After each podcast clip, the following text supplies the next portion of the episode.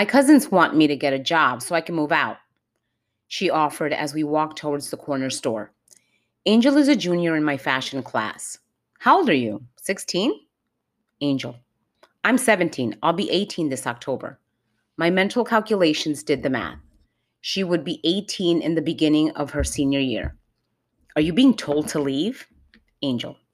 No, but my cousins think that it will happen as soon as I turn 18. It's really crowded in my house.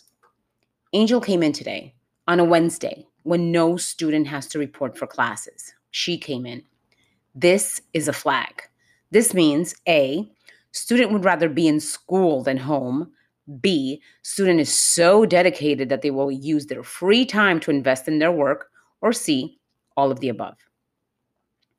These are the signs I look for. So, did your cousins work? She laughs. No. Oh, so they want to tell you what to do without knowing what to do. She laughs. The truth was that while she was in the classroom, while she was trying to finish her work, her phone kept her distracted by the constant notifications, the dings, the calls, the interruptions, and she couldn't finish because of the bombardment.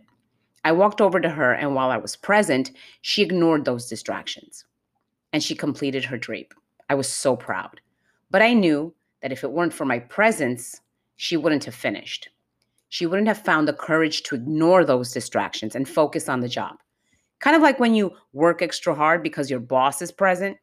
Industrial psychology, look it up. I had her take pictures of her finished drape as evidence of work. Angel has many classes to make up.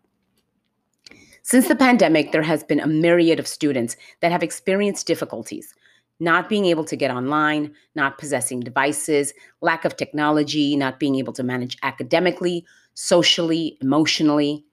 And while too many people lived in oblivion, this is a two week thing. It's not that serious. I foresaw the impact, even posted the reckoning on my Instagram, how it will obligate us to rethink education.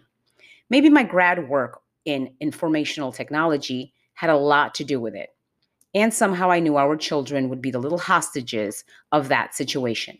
Yet that would only exasperate the current situation, the reality that is underserved communities, families, childhood neglect, child abuse, and the DOE's answer? NX, no harm grading.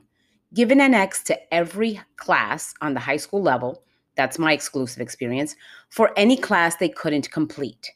The NX was classified as no harm grading. Don't hold them culpable for reasons they have no control over. Bravo! Yet we must do what we can to get them com- to complete these grades. And this was Angel's reason for being in my class on Wednesday. She wanted to complete her NX or just be out of her home. So, what's your relationship like with your mom? We're distant, she responds. Somehow I knew her answer before she would offer her sincerity. She was among the few that would turn on her camera when in virtual class, and the little I saw and heard allowed me to frame a better picture of her reality. There was an inaudible level of sound and little ones crowding the views alongside her. This was a full house. It was indeed a crowded house. There was no wonder why she would rather be in the building than home. I know what that's like. My grandmother wasn't the warmest person, and I moved out as soon as I graduated high school. But I had a plan. I moved out because I knew what to do. I want you to have a plan, and most importantly, do not worry about it until you are there. I know that your cousins care, but it's ultimately up to you, and it shouldn't consume your thoughts until you're closer to the finish line. Why worry about something you can't do anything about? Right now, worry about completing your credits so you can graduate and be successful, was the advice I gave her. To think, this child has her classes to think about, her NX classes as well, in order to be on track. Add the probability of becoming homeless because she may not be wanted as soon as she turns 18, yet still enrolled in school. Truth is that Angel at first glance like she looks like she could be an adult.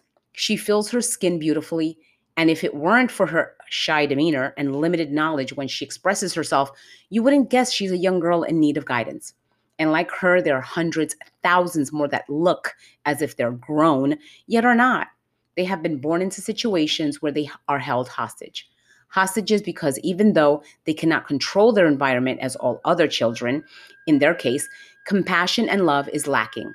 Compassion and love warms the hearts of the captor and allows, even compels them to approach, treat, and care for the prisoner.